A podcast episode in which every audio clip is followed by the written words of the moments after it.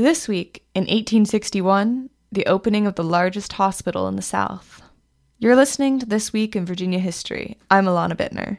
In the summer of 1861, Confederate soldiers swarmed into Richmond and needed a place to stay. Military authorities chose an undeveloped 40 acre site known as Chimborazo Hill to become the camp.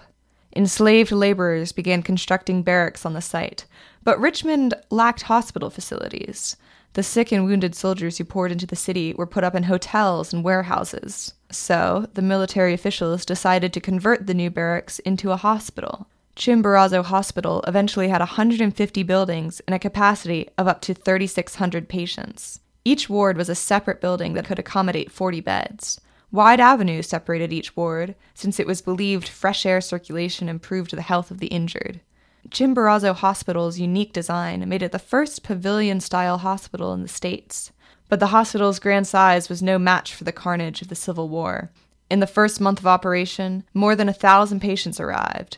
The wounded from the Seven Days Battle in 1862 filled the hospital beyond capacity. Tents had to be put up on the grounds.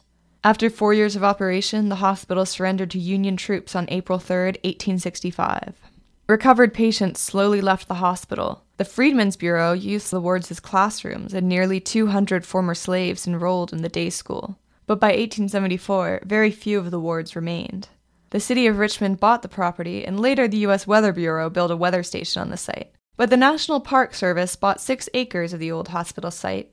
Today, it's part of the Richmond National Battlefield Park and interprets the story of Confederate medical service. This Week in Virginia History was written by Miranda Burnett.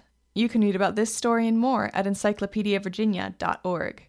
Be sure to subscribe to this podcast on Spotify, Apple Podcasts, and at virginiaaudio.org.